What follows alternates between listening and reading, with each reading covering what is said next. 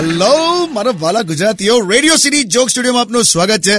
કિશોર કાકા તમારું ગળું બેસી ગયેલું એવું સાંભળ્યું મેં અરે આ ગરમીમાં છે ને બરફના ભજીયા ખાધા મેં બરફના ભજીયા અમાર સોસાયટીની બહાર લારી લઈને ઉભો રહે છે આઈસ ક્યુબ લઈને ખીરામાં બોડી ફટાફટ આમ તળીને આપી દે પડી આમ એટલે ટેસ્ટ પણ આવે ઠંડક પણ લાગે આ પહેલી વાર સાંભળ્યું હો બરફના ભજીયા કાકા મજા આવેલા પણ એમાં બધું ગળું બેસી ગયું મારું તો મેં છે ને શું થયું મેં ડોક્ટરના ઘરે ગયો હવે દરવાજો ઠોક્યો તો ડોક્ટરની વાઈફે દરવાજો ખોલ્યો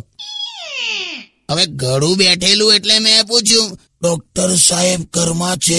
તો પેલી કે નથી આવતારો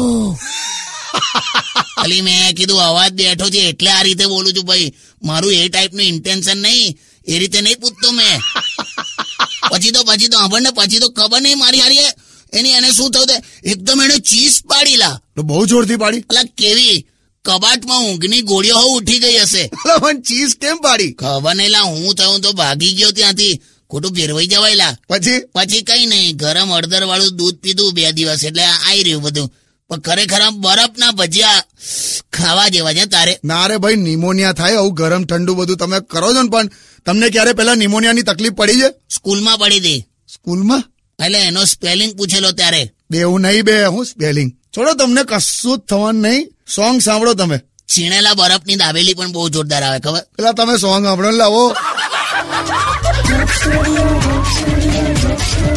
only on Radio